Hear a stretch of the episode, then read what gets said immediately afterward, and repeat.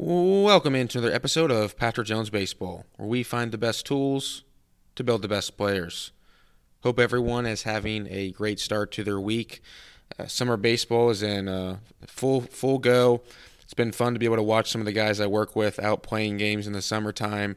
Been traveling a little bit, going to some different tournaments. So a lot, a lot of players out there for sure, and it's it's fun to be able to to talk to a lot of college coaches too, and see you know what what specifically they're looking for and um, you know some of the players that they're going after. So it, it's it's been a, a fun dynamic. Um, in today's episode, we actually have a, a recruiting coordinator um, at Creighton University, Connor Gandossy. Connor is their recruiting coordinator and he is their hitting coach. Uh, he's a great guy. I've actually, when I was in Omaha a couple months ago, and I stopped by Creighton and, and talked with him and hung out a little bit. They've got some really, really good stuff going on there from a, just a development standpoint, leadership standpoint. It's it's cool to be able to see them in action with with their players. And in today's episode, Connor talks about how they go about recruiting at Creighton, how he util- how he utilizes the transfer portal, you know what specifically is he looking for when he when he's recruiting a player? Who is he talking to? We also get into some developmental aspects and talk about how they how he likes to do things at Creighton in the fall um, when he when he gets players back on campus. And lastly we talk about summer baseball too. So we talk about summer baseball not just for high school but for college players. So if you're a coach, if you're a parent, if you're a player and you want more information, you want more tips on hitting and help with college recruiting, make sure to head to patrickjonesbaseball.com slash develop put your first name and email in and you'll be sent um, information over time on recruiting and hitting content. So patrickjonesbaseball.com slash develop first name and email in. Ladies and gentlemen here is now my episode with connor gandossy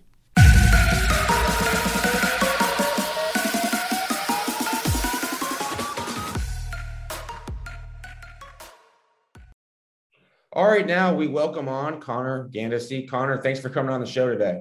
Absolutely, Patrick. I appreciate you having me on. So, uh, you know, I've been talking to a, a, lot of different parents lately and, and players and at various levels. And one of the things that continues to come up is uh, the transfer portal. So for those who, who don't really know from like a college coach's experience and, and point of view, like how do you utilize the transfer portal? Yeah, it's a really good question. It's definitely a common question that we've run across with our recruits and our parents. But um, at Creighton, we use it to kind of fill in some needs right away. So you might have a big player that's been drafted, you might have a big player that's leaving, um, and you need to kind of fill that void right away. Um, you know, obviously, we had a very talented first baseman this year. He provided a lot of offense. We need to kind of fill, have somebody kind of step in that has experience um, and that has the ability to kind of give us uh, kind of a, a, boost, you know, when you lose such a talented player with with what we have. Um, I can't speak for all schools. I would say there are some schools that are more, uh, I guess, amassing talent and and hoarding talent, if you would. Um, and frankly, you can only play nine players at a time. So you kind of scratch your head a little bit at, at what some places are doing. Uh, but everybody's got a different program. But in our case, the way we use it is kind of fill a, a need right away. I would say probably the most comparable is what people have done with junior college players in the past. Um, people would bring in junior college players to play right away to provide a, an instant impact on your program. And now we have the ability to do it with kids that have been in college, you know, Division one, two, or three, uh, and that's certainly a huge draw for for universities. Yeah, that's that's a really good point. And it's interesting that you know the, the, the transfer portal. It seems like it has taken off really in the last year or two. Has it affected how you go about recruiting at all, like for high school kids? Um, yeah, I think you're you're a little bit more selective on your high school kids now. Um, I think in the past maybe people were willing to take more chances, and I think now you're seeing okay let's find the six or seven best kids we can get from the high school level and then let's save some spots for the transfer portal. Let's you know and we still recruit junior college kids. I, I don't think that should be you know lost in translation. I think we we try to find just the best players we can but i think you got to find that common blend of young and old. Um, i still want to recruit heavy high school because i think that's how your culture is made and those kids you're going to have for a longer period of time. Not every single transfer portal kid uh, is transferring after their freshman year. Perhaps you get a grad guy, you only have him for one year, um, while they can make an impact on the field, and I'm not saying they can't make an impact in the clubhouse, you can have those high school kids for three and possibly four years. And I think that's how strong cultures are built inside your program. So I'm still a huge proponent of finding those talented high school players. How do you go about uh, being able to identify those high school players? Uh, definitely trusted contacts. Um, you know, so we have our, our, our guys that we really trust um, inside certain you know states, and you know we still utilize the PBR scouts uh, that are on the ground in the states and perfect game scouts for that matter. I don't want to get yelled at by by both parties, but um, you know I, I think you, you, still have the high school coaches that play an integral role um, in finding and, and helping you know move along their kids. So it's kind of a, a, lot of different people that you're getting information from, but you're always going to have your strong, trusted people inside the community that you've used for over a period of time. Um, and then, frankly, you know, we'll have kids that show up to camp that are talented. We'll have kids that email us that we don't know about. I mean, there's a lot of kids out there. So, as good of a, a recruiter as you think you are, there's somebody new that pops up that you haven't heard about. Um, and so we still check our emails every single day. I mean, we'll probably get 60, 70, 80 emails a day from kids, and you got to you got to dive through it. It's a lot, you know, especially oh, when you're that many a day. It is a lot, yeah. And I don't know if it's just because kids are panicking because of the transfer portal. Um, but you know, we we talk to everybody. We talk to high school coaches, we talk to travel ball coaches, we talk to PBR scouts. And I mean, we even talk to the pro scouts. They might be scouting a talented kid, and there's an underclass player that really impresses them and they'll reach out to us and say, Hey, at high school X, you know, this kid's really good. You need to keep an eye on him. So we try to gather as much information. And then from there, we try to, you know, I guess organize it to the best of our ability. One of the questions that I that I had too is you you know you guys as as a college coaches and recruiters you're out watching players and some of these tournaments there's clearly 30 30 recruiters there 30 coaches looking at players but is there ever a time where you make it a point, if there's a player that you're interested in, to maybe go to one of his games in hopes that nobody, no other coach is there, and you don't want to show your face, so you can see how he how he acts and plays when nobody's there? Yeah, I think that's really important. I think sometimes you get players that are have scout eyes and they are going to act I like that. I like that. You know, they're going to look around and you know, if you're standing next to the dugout, they're going to turn around and see who's, you know, watching them or or who's in the crowd and things like that. So we're definitely aware of of the kids that kind of scan the crowd. Um, if I don't want to hide out, I like to sit next to the dugout because I like to see how they interact with with their uh, teammates and things like that. But um, if you really want to go after a kid, like you're all in, you're 100% all in, you want to go incognito and you don't wear your team's logo and things like that, uh, I think it definitely gives you a feel. The problem is, you know, you kind of stand out like a sore thumb, sore thumb. You kind of just show up and it's like, all right, he's obviously not a parent and right. he doesn't have a he doesn't have a little kid with him, so he's not going as a fan. So who is this guy? So um, it's it's a little bit harder, easier said than done, but um, I do like to see how the kids interact. And that's why I think it's so important that you talk to the high school coaches and then you talk to the summer ball coaches because the high school coach might be the math teacher or the high school coach might be the history teacher and you can get an inside look at that. On the flip side, the travel ball coach is with this kid for 3 months, usually traveling in a van, traveling the country, they're in hotels with them. So you can get a lot of insight on whether or not this person is a quality person. How much time do you usually spend scouting a player, talking to coaches about them, like all of it, all of this background before you actually make an offer? For hitters, it's hard. Um, you know, and it depends on what year that they are. You know, if, if it's a currently right now, if it's a 2024, um, you're probably having a little more time than you would with the 2023. So with a 2024, or 2025, you'd like to see, you know, 15 to 20 at bats if possible. So maybe a little bit more if the kid says, Hey, I'm not deciding till the end of the summer, um, frankly, you have more time to make your decision because then you can see as many games as you want. If it's a pitcher, it's a little bit, you know, it's a little bit easier, I would say. You can kind of see, okay, this guy projects a little bit, the arm works, he's athletic, he's got a good feel for his breaking ball. It's a little bit easier, in my opinion, to project pitchers than it is hitters because you can show up to, you know, five straight games and he might hit a bunch of balls hard, but doesn't have any hits to show for it. Um, or if you go to the high school games, they might pitch around him because he's the best player in the state. So Um, we try to see as much on the field action as we can. In terms of off the field, obviously that's where it comes into play with finding your trusted people that you trust and you can talk to and, and try to get some insight on the players. So collectively, I would say it's case by case. I know that it's not a you know specific answer that you want to hear, but it certainly is different um, on what year, their timeline, how much time do you have to work with the kid, or if he's a kid that's like, hey, I want to make a decision by the end of July, then you got to speed up your whole timeline. How, how does it work when you have tons, like maybe not tons, but several offers out to several different kids? Because you don't know. I mean, you can't just put all your eggs in one basket. And if the kid decides not to commit, so is it common for coaches to have several offers out and then it's just first come first serve just because you you're on a budget?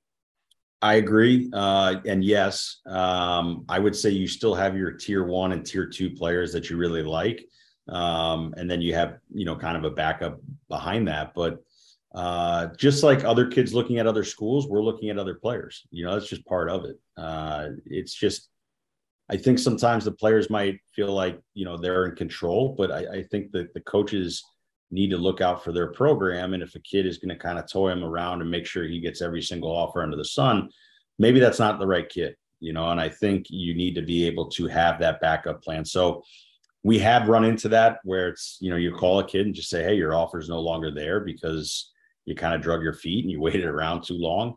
Um, but the way that we kind of do it is, you know, I'm, I'm not going to hide this from anybody. We ask the kid, hey, we'll present our offer to you when you're three months away from making your decision. Um, we don't leave the offer out there for a long extended period of time. Um, we prefer to say, hey, what's your timeline? Well, I'm looking to commit at the end of summer. Great.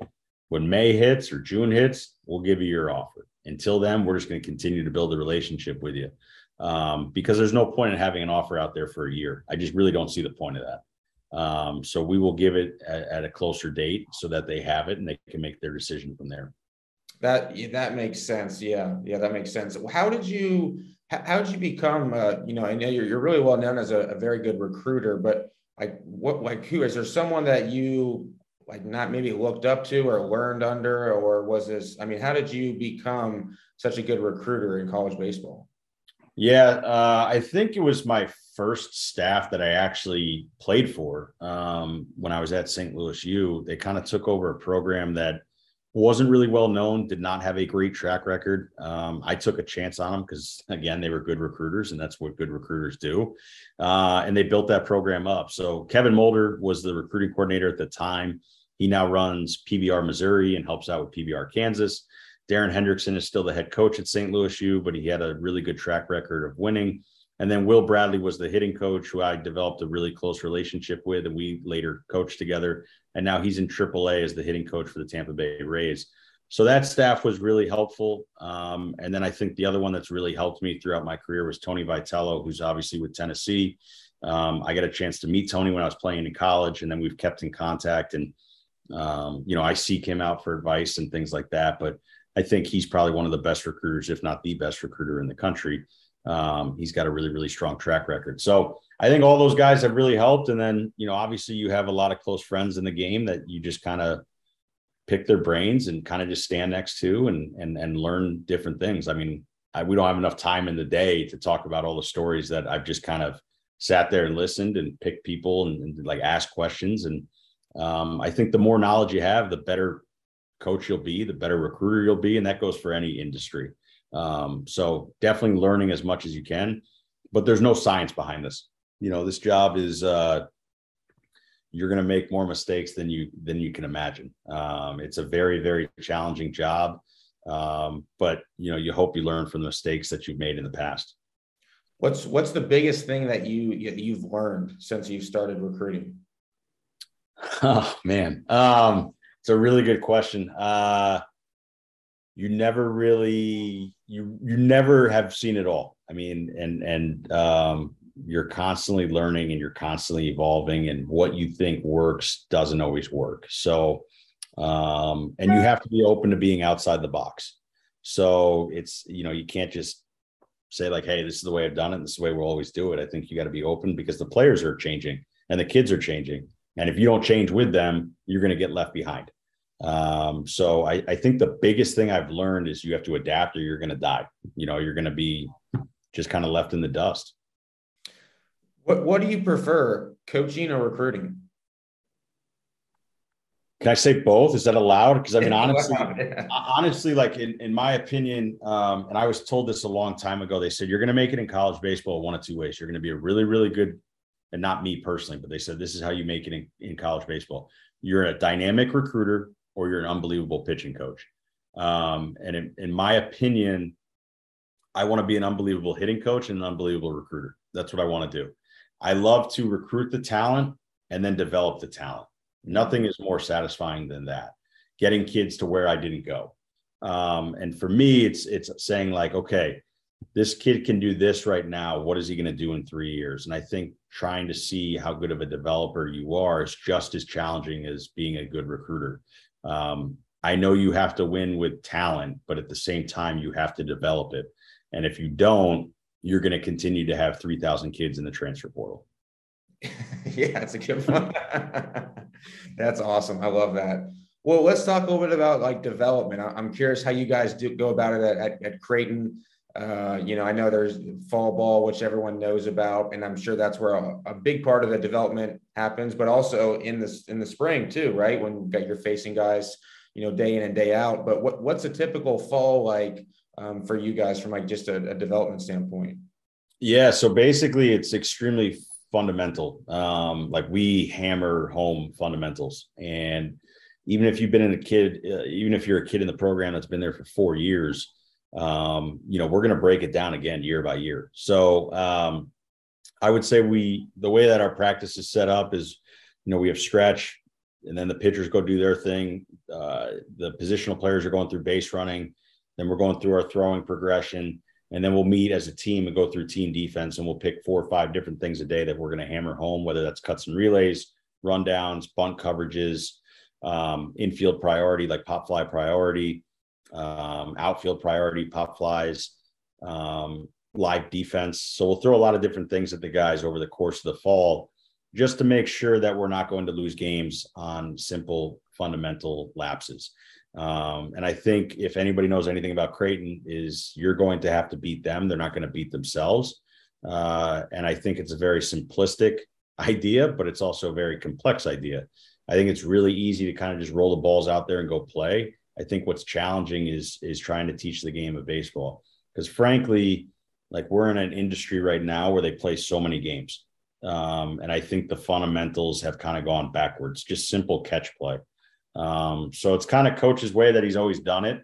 Um, obviously, we have our scrimmages and inner squads and outside competition games that we get to see the guys showcase their talent. Um, but it's certainly we're going to break it down to the umpteenth degree. So after team defense, we'll kind of transition back into individual defense. Uh, coach will take the infielders, our volunteer takes the outfielders, I have the catchers, and then Coach Mo's got the pitchers. And then after that, for about 20 minutes, we'll hop into to you know the offensive side. Um, obviously, you have BP. We'll do some sort of different variation with that depending on the day. I'm real big off hitting off machines. I think you have to hit velocity, you have to hit spin. Um, and then, you know, I, I'm a big proponent of failure inside of practice. You know, I think if if our guys can fail 60, 70, 80% of the time hitting in practice, then the game's going to be a piece of cake. Mm-hmm. I think if you're just making kids feel really good inside of practice, the game's going to be an absolute struggle and you're going to have to go back to square one and you're going to be more of a uh, sports psychologist than a hitting coach for that matter how long does it take uh, some of these kids to get used to that failure in practice i'm sure a lot of them aren't, aren't brought up that way they're not um, and you try to weed that out inside the recruiting process to the best of your ability you really don't know until their back is fully against the wall um, and every kid's going to go through it at some point nobody's going to have a career where they don't fail, and nobody's going to have a career where they don't fail for an extended period of time. Um, so it's certainly a two-way street of communication. It's like, hey, I'm not trying to kill you guys in practice. I'm trying to make it challenging for you. So when the game starts, we can just let back as a coaching staff and let you go play. But if you're trying to fix everything that you didn't do in practice because they don't know how to deal with the failure, they don't know how to deal with adversity or the quickness of the game, um, then we're doing you guys a disservice. So uh, for us, you know, it's the the new guys. I would say definitely it's challenging. You know, when they haven't seen that hack attack, when if you're using a chewed up baseball and the guys are just ripping balls off their ankles and stuff like that, because you know, no no machine is perfect. Uh, it's certainly challenging. You know, we, we've had plenty of rounds where you're throwing that hammer breaking ball, they might not even touch it. You know, and it's like, hey, let's figure this out. You know, because this is the time to figure it out. It's not when the game starts. How do you go about have, helping them with their approach at your home field? Which I mean, it's not a bad home field. Let's face it, it's big park too. Yeah, at home versus on the road. Like, is there a different mindset or approach just based on how big it is at home versus on the road? Uh, no, I treat it the same. Um, the way I teach hitting is, is you know, you got to match the plane for the pitches that you're going to get. We're really only focused on how hard you hit the baseball and quality of bats if you hit a ball 400 feet at TD and it flies out at, or I guess now it's Charles Schwab. Um, if you fly out to, to center field, I mean, and you hit the ball 107 miles an hour, there's nothing really you can do about that. You know, if you go to a, another ballpark and the fence is only 380 to center and it clears it by by 20 feet, then great. But I don't teach fly balls. I don't teach ground balls. I don't teach. I I only teach hitting the ball hard and staying level to the baseball. In my opinion, if you teach that swing, it doesn't matter what ballpark you go into you're going to have success. Um, obviously, you can kind of curtail the swing based on the ballpark that you have. So if you do play in a small ballpark, then sure, you might have more of an emphasis on fly balls. The issue with that theory, though, is when you do go to a ballpark like Charles Schwab, that's not going to work. So let's simplify it. Keep stay level, find the barrel, and have a quality at bat. And if you do that, it doesn't matter what ballpark. The simple philosophy behind it is I want our guys to walk into any ballpark at any time of the year, whether it's early in the year when it's a little bit colder or later in the year when it's hot, against any pitcher. So the guy that's got the stuff or the thumb or lefty that's going to carve you up um, at any time, whether it's day or night, and you're going to have some sort of success. If we can do that and model your swing after that, then you're going to have success for the rest of your career. Mm, I love that. I love how you you mentioned simple several times there. I think that's so important in hitting. I couldn't agree more with you. I think we're it's a it's first off, it's really, really hard. You know, you're talking to a 250, 260 college hitter. So I know it better than anybody. I wasn't a 300 hitter. I failed a lot. Um, it's a really challenging thing. And I think at times we are overcomplicating this. Um, and not to go off on my tangent here, but you know, a lot of coaches are like, well, it's all it's all approach and it's all mindset. Or some guys are like, hey, it's all mechanics. And then you got another guy where it's like, hey, it's all just, you know, competing in the box. And in my opinion, I think it's all working together. If your swing sucks and you don't have the proper mechanical foundation, then you're not going to have confidence to execute your approach in the box. If you don't have the confidence to execute the approach in the box, you're not going to compete at a high level. So, in my opinion, it all works hand in hand. There's not one that supersedes another. Now, we're not going to talk heavy mechanics when the game starts by any stretch of the imagination but I think those that just say, hey, this is the one thing that you got to work on, they're missing the boat on. I think it all works hand in hand. And I think the hitting coach that can break it down in a simplistic way, even though it's a complicated skill, are the ones that have a lot of success. Are there certain players on your team that you know when they're going up in the box or you know on deck or whatever you're giving you are giving them maybe uh, something more specific versus someone who maybe is an overthinker and you may keep that a little bit more simple for him yeah i think uh the simple guy you know you just basically say hey get in there and get after it you know look for that first pitch fastball right that's as simple as it gets um and then you're also saying like hey you know last time you went up there they shifted you heavy to the pull side let the ball travel a little bit, even think about getting beat and, you know, go the other way with it. Um, so something like that for a simplistic person. Then you got the guy that can handle it. You know, the guy that's super analytical, the guy that's like, hey, give me all the info. Yeah. And then you can just be like, hey, man, uh, last four out of six times he's gone first pitch breaking ball. Or, hey, every single time with runner in scoring position, they've gone first pitch breaking ball. And then that kid's like, great, I'm sitting breaking ball going up there. You know, there's some guys that just can't do that. Um, and that's fine. You know, we got some guys when I break down a scouting report, they want percentages on what they're getting in certain counts. And then you got the other guy that's like, hey, give me what pitches he throws and how hard it is. And that's all I want to know. Um, and I think that's the great thing about coaching is not everybody's the same. So you can't cookie cut everybody. You have to individualize it and you have to curtail what's going to help that player be successful. Um, and I think that's that's the fun thing about coaching is figuring out what makes that tick for that certain player. So in if you have them hitters meetings, how do you you present all the information in all the different ways and just it's kind of like a buffet for them? Uh, I used to do it that way. I don't anymore. Uh, I've kind of taken it a step back. I have all the information on my sheets um, on each pitcher and things like that, TrackMan data and synergy percentages and all that stuff. But really, I'll put it up on video. And we'll say, hey, here's the starter. Here's what he throws. Here's the velo that he throws. I'll give my little blurb of two sentences of what each pitch does. And then we'll sit back and watch the video for 40 or 50 pitches for a starter. So basically, that's going to get you through you know, four innings, five innings. Um, maybe we won't go that far. Maybe we'll, you know, maybe it's less pitches than that, I should say. But so we'll do the starter and then we'll go through the top four relievers. And then from there, I'll break them out and say, hey, go. If you want to stay and come talk to me, go ahead. And then guys can stick behind.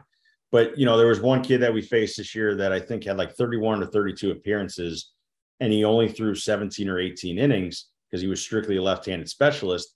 So I said, hey, we're going to show this guy, but righties, don't worry about it. You're not going to face him. Um, but the righties like to watch it anyway. And they're like, oh, look, he's cupping the breaking ball. You can kind of see that out of the hand. So like the guys enjoy it. Um, but then you get some guys that are kind of just in the back. They're like, yeah, I'm not really paying attention. Mm. I like that. What what made you change to that style versus before? I would have guys come back to the dugout and be like, "You told me one one count. He's throwing this." like, and I think you know, again, as you kind of evolve as a coach, it's like, okay, maybe you want to give them all the information because you want to be as prepared as possible, but perhaps that's not the best way to prepare your guys. Perhaps we can, you know, make it even more individualized and say, hey, wait a minute. If they want more, they'll come to me. Like there's a lot of guys that ask for the rotation and then they say, hey, send me your scouting report and they like to watch it at home and read it at home. So just going into the the hitters meeting, it's kind of just almost like a refresher. You know, they're not fully like, oh my God, I got to listen to every single thing he said. Mm-hmm. Um, and I also think the way our human brain works, the more information you give them, the less they're going to retain it in a short period of time. So I think less sometimes is is better than more. After each season, do you sit back and and have time, or do you reflect on on the job that you did and areas that you felt like if you could replay the season over again, you would go back and change? Yeah, it's one of the worst things about being a coach.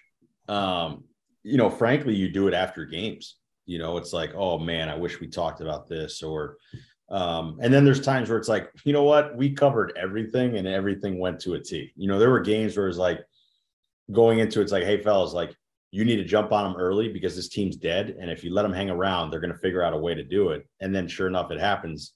And then your next meeting, your next day, it's like, I told you, you know, like, so that's just as frustrating. But um, I seek feedback from the players. Um, you know, after the season's over, where it's like, hey, what do you like? What didn't you like? What can we get better at? What do we need to do next year? What are we going to do next fall? Um, and then you also think about it, and it's like, okay, we struggled at this, so that's definitely something that we need to work on next year. Um, so, like the hit and run is a big thing for us that we need to get better at. Uh, so it's certainly going to be a talking point. And then I also think, you know, like next year, just simplifying everybody's swing and less movement is better. Um, and, and so I think, you know, dumbing some people down with their stance and their load and things like that, uh, certainly I think about every single day. So even though we're out grinding and on the road and stuff like that, you're in the car in traffic or you're driving long, you know, long time or you're on an airplane going somewhere, you know, you're constantly thinking about this stuff. So you said next year, some of you guys you, you they you felt like they had too much movement in their in their like load and everything. Yeah. Um, I mean, there's certain people where there were some holes in the swing just because, you know, they would have a little hitch, or perhaps it was too much of a hand load, or perhaps they didn't do a good job of just getting to a proper launch position or a power position or 50 50 position, whatever, you know, everybody calls it. Um, and so I think if you look at the successful hitters that hit on TV, they all do a, a couple different things. Their head's really quiet uh, they're in their lower half and they get to the same position every single time in order to make a educated decision on whether or not they want to swing. Um, and that goes for college and that goes for the professional players. They all do that. Um, and so the really successful ones have limited movement in their entire load. Um, and so I think it's it's kind of a common trend and and uh, it's something that we're constantly working on with our guys. With college summer baseball, yeah, it's interesting because I've talked some of the coaches I talked to, college coaches, they're going and watching some college summer baseball now too because of the transfer portal, which is interesting. But how do you how do you go about like like recommending players to certain leagues and whatnot? Like, is that just based solely based on their numbers? Is it based on where you want them to go from a competition standpoint? And then the lastly is do you find that maybe for some players it's more beneficial to just stay back at Creighton and work out? Yeah. Um, so sometimes it doesn't always match up with what they want and what the coaches want. Um, so when we do it, I say, hey, you know, I'm with the volunteer and, you know, we have an Excel spreadsheet. And we say, give us our, your top three leagues, make it realistic. If everybody puts the Cape Cod League on, we better win the College World Series this year. we have we have 35 players that are all going to the Cape, and this team's going to be really special and really good. Um, and so then you got to have some realistic talks with them. You know, it's like, hey, I personally, I don't think you're good enough to go to the Cape, and that's okay. That's not a big deal. Not everybody needs to go to the Cape. Um, there's plenty of draft picks that don't go to the Cape Cod League. So I think some kids want to go to certain parts of the country. Like some kids are like, hey, I'd really like to live in California for the summer. Great. Then we're going to target the two or three leagues that are in Cali. Um, so it's a combination. What do the kids want? What do we think's best for them? And then the last part is are they going to get a lot of at bats or a lot of innings pitched? And you might have some guys where it's like, okay, your Friday guy has the opportunity to go to the Cape Cod League, but he's going to throw 90 innings. So we want him on a temp contract. Throw 20 innings and then get out. Mm-hmm. Um, or you might have that freshman that's only going to get 10 or 15 innings this year, and you want him to go out and get 60 or 70 innings, you know, to give him that experience. And then you got the combination of the kid that's a good freshman player that had a lot of ABs, but he needs to put on that 15 to 20 pounds, but you still want to get a wood bat in his hand. Um, and so you say, hey, you're going to go out for the first month. We're going to get you your at bats, and then we're going to bring you back to campus so you can start working out in the weight room so you can put weight on. So by the time fall ball starts, you're ready to roll. So certainly a lot. And then you got the kid that's just like, hey, coach, I'm beat up. I played every day or I threw a lot. I prefer to stay back and just train. So it's a constant communication with the coaching staff, the player, the athletic trainer, and the weight, the strength coach, and making sure that everybody's on the same page. Now it's really challenging to do that in the fall because you don't know how the summer, you don't know how the spring is going to transpire. So you got to stay in communication uh, with the summer coaches. But there's been plenty of people that I've recommended to leagues, and they're like big league you, and they're like, no, he's not good enough to play here. And then they'll call you in April and they're begging for players and that's probably the most frustrating thing of summer ball. Um, is a lot of times they're hesitant at first and they're like nah we're good. And it's like you're going to call me in april. I know you are. Yeah. uh, so that's definitely a challenge. It seems that the college summer league has declined a little bit maybe in the past i don't know five years or so. Would you agree with that? 100% um, there's more walks. There's more errors. Um, and frankly, I think a lot of the kids are kind of just doing it because they've been told to do it. They don't really want to be there. Um, and I had this talk with another coach. Like I got super pissed off if my coaches didn't place me but at a certain point because I wanted to know where I was going. Um, because summer ball, it's like I don't have to deal with academics. I just go play baseball. I go work out in the morning. I go to the field and I just play. Like that's professional baseball. Yeah, it's pro ball. Yeah. Yeah. And I think you got a lot of guys now where it's like, ah, you know, the spring was a grind. I don't really want to go out to summer. I don't really want to live with a host family. And that was, I think, a phenomenal experience. And I met a lot of some really cool people. You get kids from all over different levels D3, D2, D1, NAI, Juco. You're playing with everybody. And now you even have an opportunity to play with some rising freshmen, you know, that are coming out of high school. Um, you get to go see a different part of the country. Um, so I think it's I think people are missing the boat on it. I get it if you're beat up. I get it if you played 65 games and you you know you had 275 to 300 at bats and it's like I really don't want to go out. I can understand that part. But it's the kid that like threw 10 innings and he's like, "Nah, I just want to stay back and train." Like I don't get that. Yeah. Because you still have to compete at the end of the day. And throwing a ball into the net or hitting a ball, you know, off a machine in the summer, you're not competing, you know. So I think you still need to have the competition aspect. And you kind of just need to open yourself up and just go experience life, man. Yeah, 100% agree. I mean, like what percentage of players uh, that you have this past year that are playing summer ball? Not as many as we've had in the past. Oh, really? Um, yeah. So I think we've had some guys. Now, some guys are going out second half of the summer. um, but we don't have as many as we've had in the past. Um, and, and some of the guys, we kind of told them like, hey, second half, come back and come train. And then we've had other guys that are like, hey, stay and train and then go out in the second half. So it's kind of hit or miss. But historically, I would say 80 to 85% of our guys go out, um, which is a good number, you know, and you're always going to have that instance where the kid's like, I really need to make money. I have to have a job. Like we get that. That's the one thing about baseball that stinks is like not everybody's on a full ride.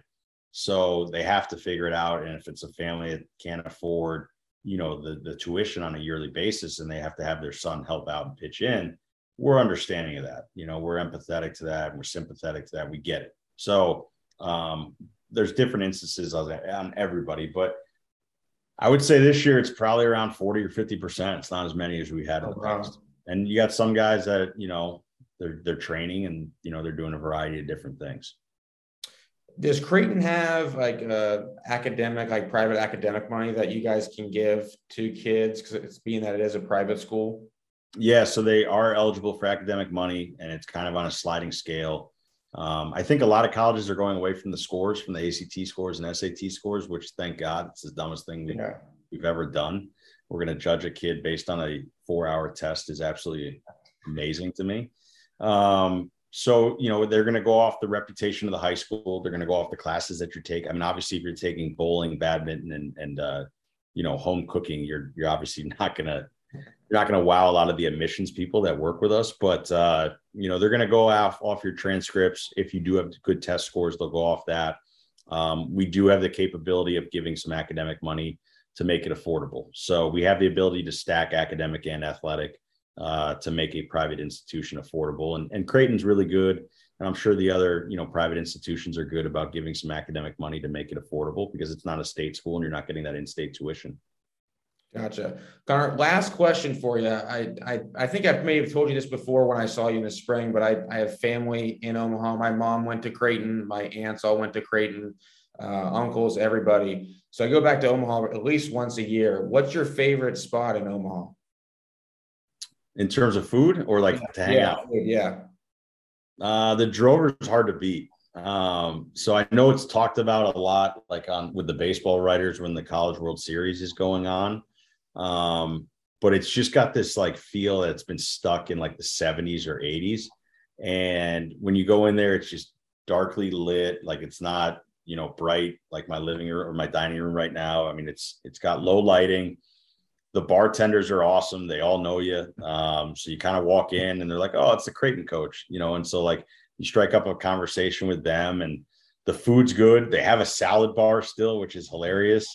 Um, and the steak is as good as you're going to get. You know, they have that whiskey uh, marinated steak. So I know it's really popular amongst the college baseball writers, but um, that's certainly a good spot. And there's a lot of good Mexican food inside of Omaha. So you can get some really, really good Mexican food around town. And then it's closing, sadly, it's closing in, I think, a week, but Lo Sole Mio um, which is a really good Italian restaurant. And it's really famous because Augie Garrido would go there all the time um, when he brought his teams from Texas.